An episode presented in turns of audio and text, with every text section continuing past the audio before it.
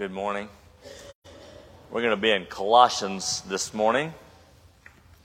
It's always neat to see how God orchestrates things.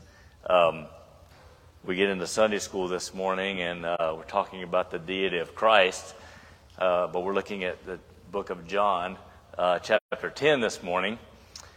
And I'm thinking, man, that's the sermon this morning. So, the deity of Christ. And so, it's always fun to see how God orchestrates these things, even though we may be completely clueless that uh, we're aware that He's doing things, but uh, we're not necessarily in tune with what He has uh, going on behind the scenes. So, uh, the fact that I would be here this day, and that happened to be the lesson this day, and uh, then the pastor's here, and I'm not sure I'm even going to be preaching this day, and then all these things happen, and it's like, okay, this is the word for the day, uh, the deity of Christ. And so we'll be in uh, Colossians chapter 1.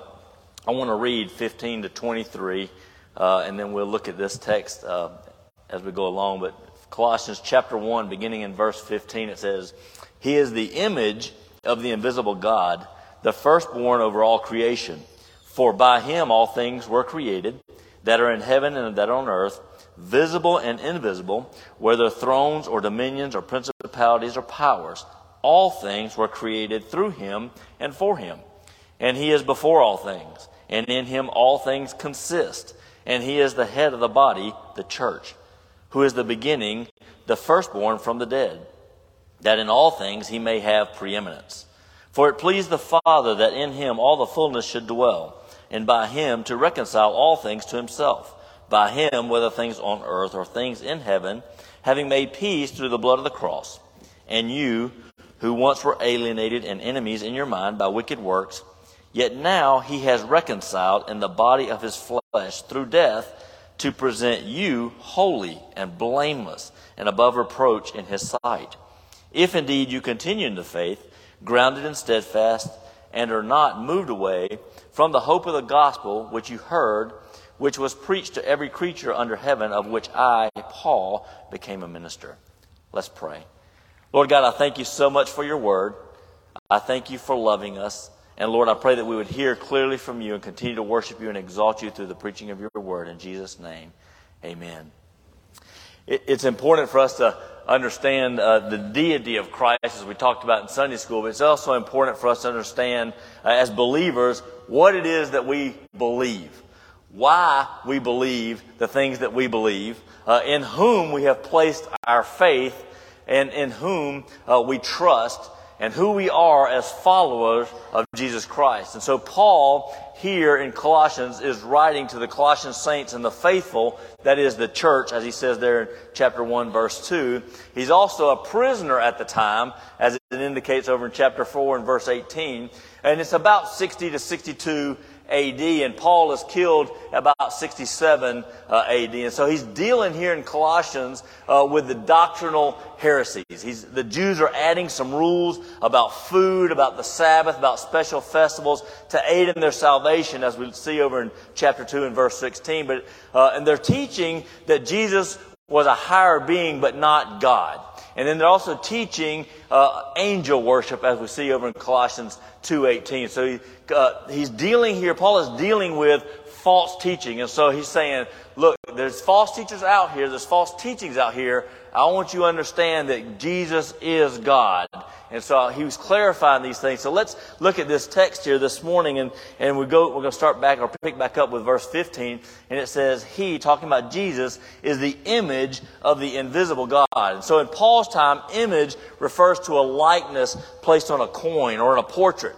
And so image carries the idea of corresponding to the original. And Jesus Christ is the image of the invisible God. And so when you see Jesus, you are seeing God the Son.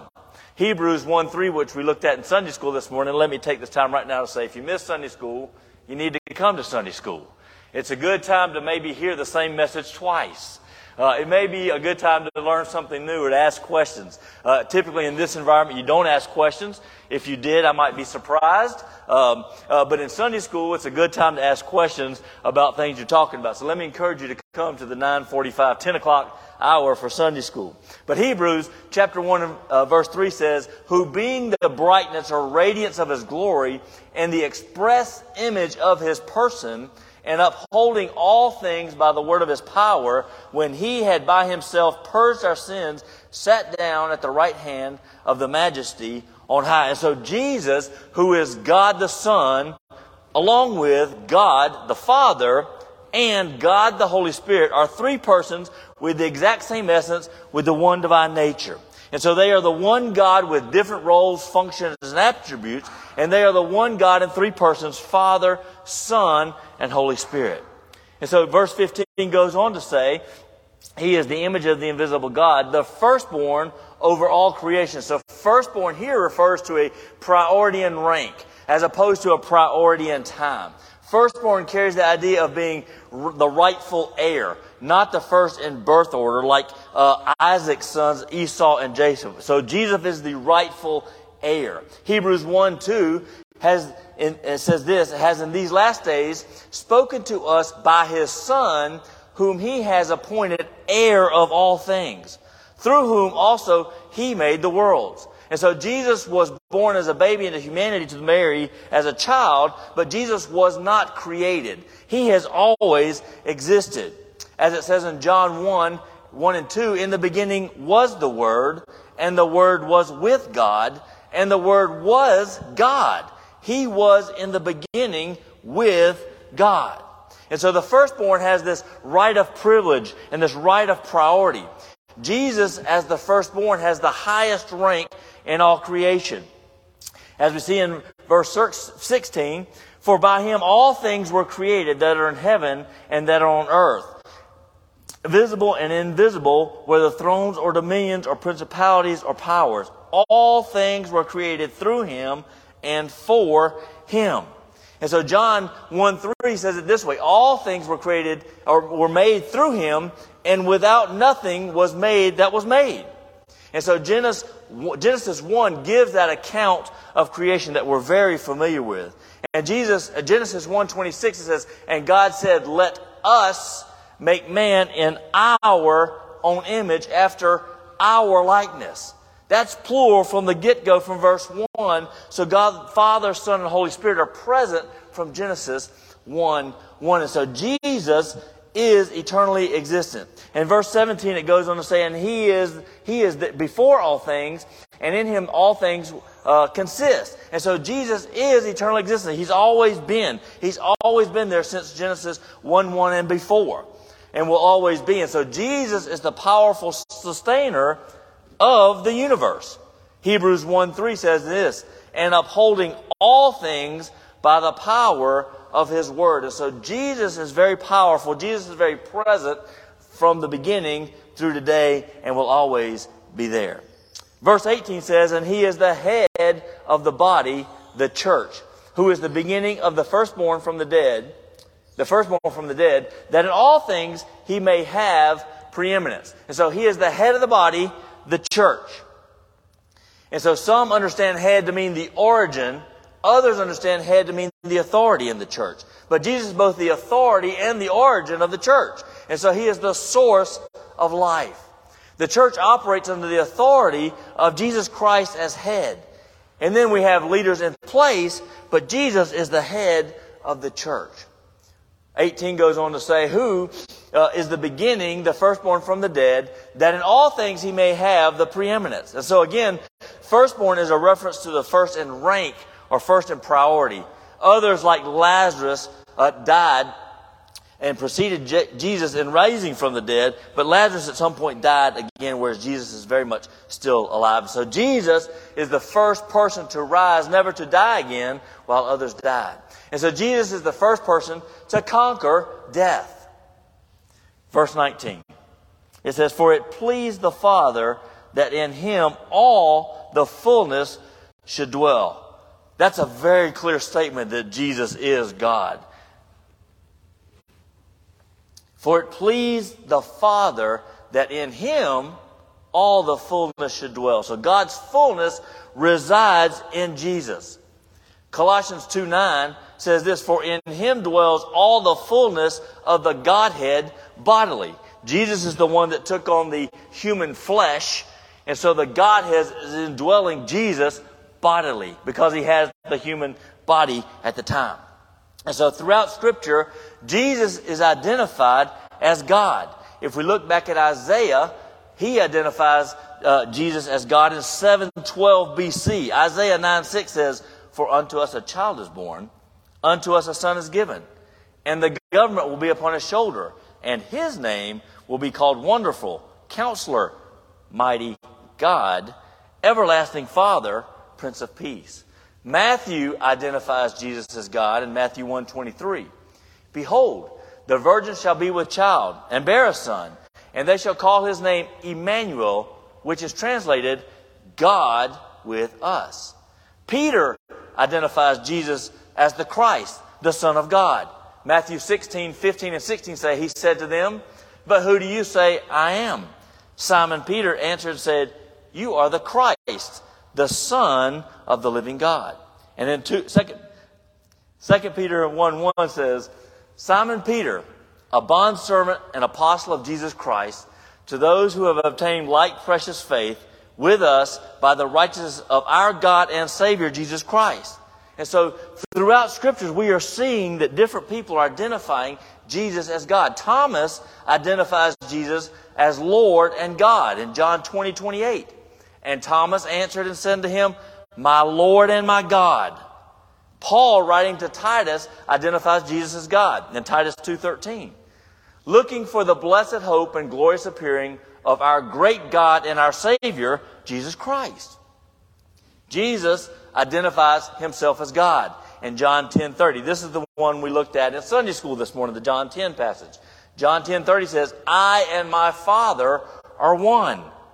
That's pretty explicit that Jesus is God. I and my Father are one. God the Father identifies Jesus as, as God. In Hebrews 1 8, he says, But to the Son, he says, Your throne, O God, is forever and ever. And so we see again throughout Scripture that different people, Jesus and God themselves, identified Jesus as God, one of the Trinity. Verse 20 in the passage this morning uh, says, And by him to reconcile all things to himself, by him, whether things on earth or things in heaven, having made peace through the blood of the cross. And so Romans 5 1 says it this way Therefore, having been justified by faith, we have peace with God through our Lord Jesus Christ. And so God reconciles all things to himself through Jesus Christ. And reconciliation is a removal of hostility but, uh, and, and the restoring of friendly relations to parties who have been at war with each other. And so we have this peace through God only through Jesus Christ. I am the way, the truth, the life. No one comes to the Father but by me. But He's truth and life as well. 2 Corinthians 5.21 says, For He made Him who knew no sin to be sin for us, that we might become the righteousness of God in Him. And so peace with God was made available through the blood of Jesus who died on the cross. Verse 21 says, And you, who were once alienated and enemies in your mind by wicked works, yet now he has reconciled. And so we were alienated and enemies in our mind uh, by, and by our wicked works. And so we were enemies in two ways. One is in our minds. So before knowing Christ, our thoughts and our attitudes are hostile toward God. We are enemies of God before trusting Jesus as our personal Lord and Savior. Our way of thinking is contrary to God's way of thinking. We fail to see the remedy, that is, trusting in Him and obedience to Him and dependence on God. The other way that we're enemies of God is in our wicked ways, not just in our thinking, in our mind, but also in our wicked ways. We act based on our thoughts and our perceptions. And because our minds are contrary to God, our actions are also contrary to the way God would have us to act. Verse 21 goes on to say, Yet uh, now he has reconciled. And so we have been reconciled in the verse part of, verse, first part of verse 42 it says, Yet he is reconciled in the body of his flesh through death. And so Ephesians 2:13 says it this way, but now in Christ Jesus, you who were once far off have been brought near by the blood of Christ. And so we can be brought near to God the Father only through the blood of Jesus Christ. And so our thoughts and our actions are contrary to God, and Jesus made the way for reconciliation and for peace, for us to have peace and joy with God the Father through uh, Jesus Christ the Son. John 1:29 says it this way, the next day John saw Jesus coming toward him and said, "Behold, the Lamb of God who takes away the sin of the world." He takes away the sin. And then we pick up in verse 22 and it says, In the body of his flesh through death, to present you holy and blameless and, ab- and above reproach in his sight.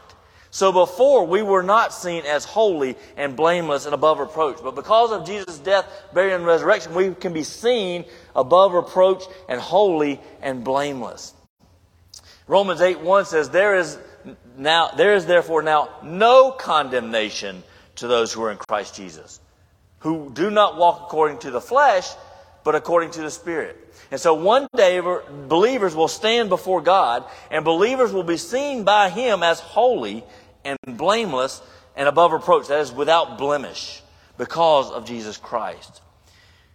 Verse 23 If indeed you continue in the flesh, grounded and steadfast, and are not moved away from the hope of the gospel which you heard, which was preached to every creature under heaven, of which I, Paul, became a minister. So if uh, it is often misunderstood in this text. If uh, in this verse is not saying that our salvation is dependent on our performance. That is not at all what it's saying. We know that our salvation is a gift from God. It says if is an expression of confidence uh, not doubt when, we, when you look at the Greek construction when it's understood. And so, if could be translated uh, another way in English is as since. So, as since indeed you continue in faith, uh, um, grounded and steadfast, and are not moved away from the hope of the gospel. And so, as since, because you are grounded, because you are continuing the faith, because of these things, you can have that personal relationship with God. So, Paul is not doubting the faithfulness of the Colossians. And he says so even in Colossians 2 5, where he says, For though I am absent in the flesh, yet I am with you in the spirit, rejoicing to see your good order and the steadfastness of your faith in Christ. So he's not questioning their, their, uh, their faithfulness here. It's written as a warning to avoid the religious fads he's trying to address here uh, and the false teachers that are in, Coloss- in Colossae. And so remember, Paul is dealing with these false teachers and teachings. And because of this, Paul is saying that if you continue in this faith and grounded and steadfast, you're not going to be moved away from the hope. You're not going to be moved away from the gospel, which has heard and been preached. And so, in other words, you are secure if you have this faith and believe and hope and following gospel, which is Paul has taught, because it is the word of God from God. And you're not secure if you're following these false teachings that you're hearing being proclaimed in the community of, of Colossae. And so we see the deity of Jesus Christ in verse 15, and that he is the image of the invisible God. In verse 16, we see Jesus holds the highest rank over creation because he is the creator. In verse 17, Jesus is eternally existent because he is before all things, and in him all things consist. In verse 18, we see that Jesus is the head of the church. Also, we see that Jesus conquered death because he is the firstborn from the dead. In verse 19, Jesus is God because in him the fullness of the Father dwells. Verse 20, through Jesus we have been reconciled to God, and a way of peace has been established because of Jesus' death, burial, and resurrection. In verse 21, through Jesus we've been reconciled to God, having formerly been alienated and enemies of God. And then in verse 22, through Jesus, he presents us holy and blameless and above reproach in God's sight. In verse 23, all this is possible when we surrender to God through Jesus Christ and believe by faith the true gospel of the scriptures of the Bible.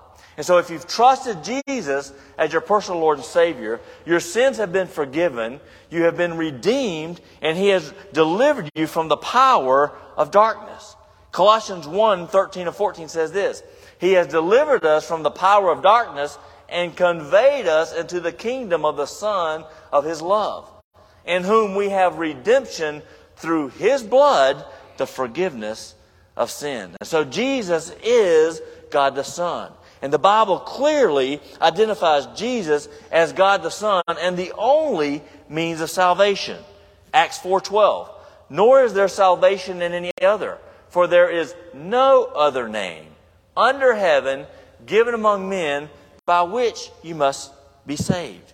And so do we realize our need for salvation which is only given through Jesus Christ?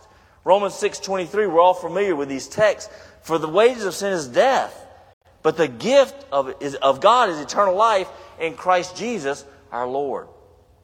Do we know Jesus, God the Son, as our personal Lord and Savior? Is it somebody we know about, or is he someone we know intimately?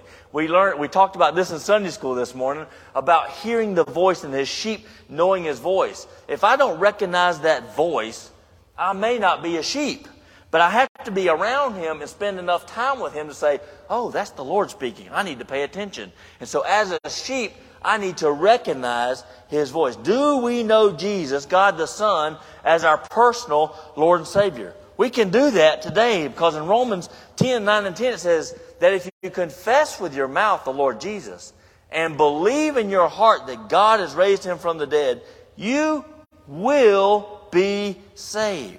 For with the heart one believes unto righteousness, and with the mouth confession is made to salvation. And so Jesus is God, the Son.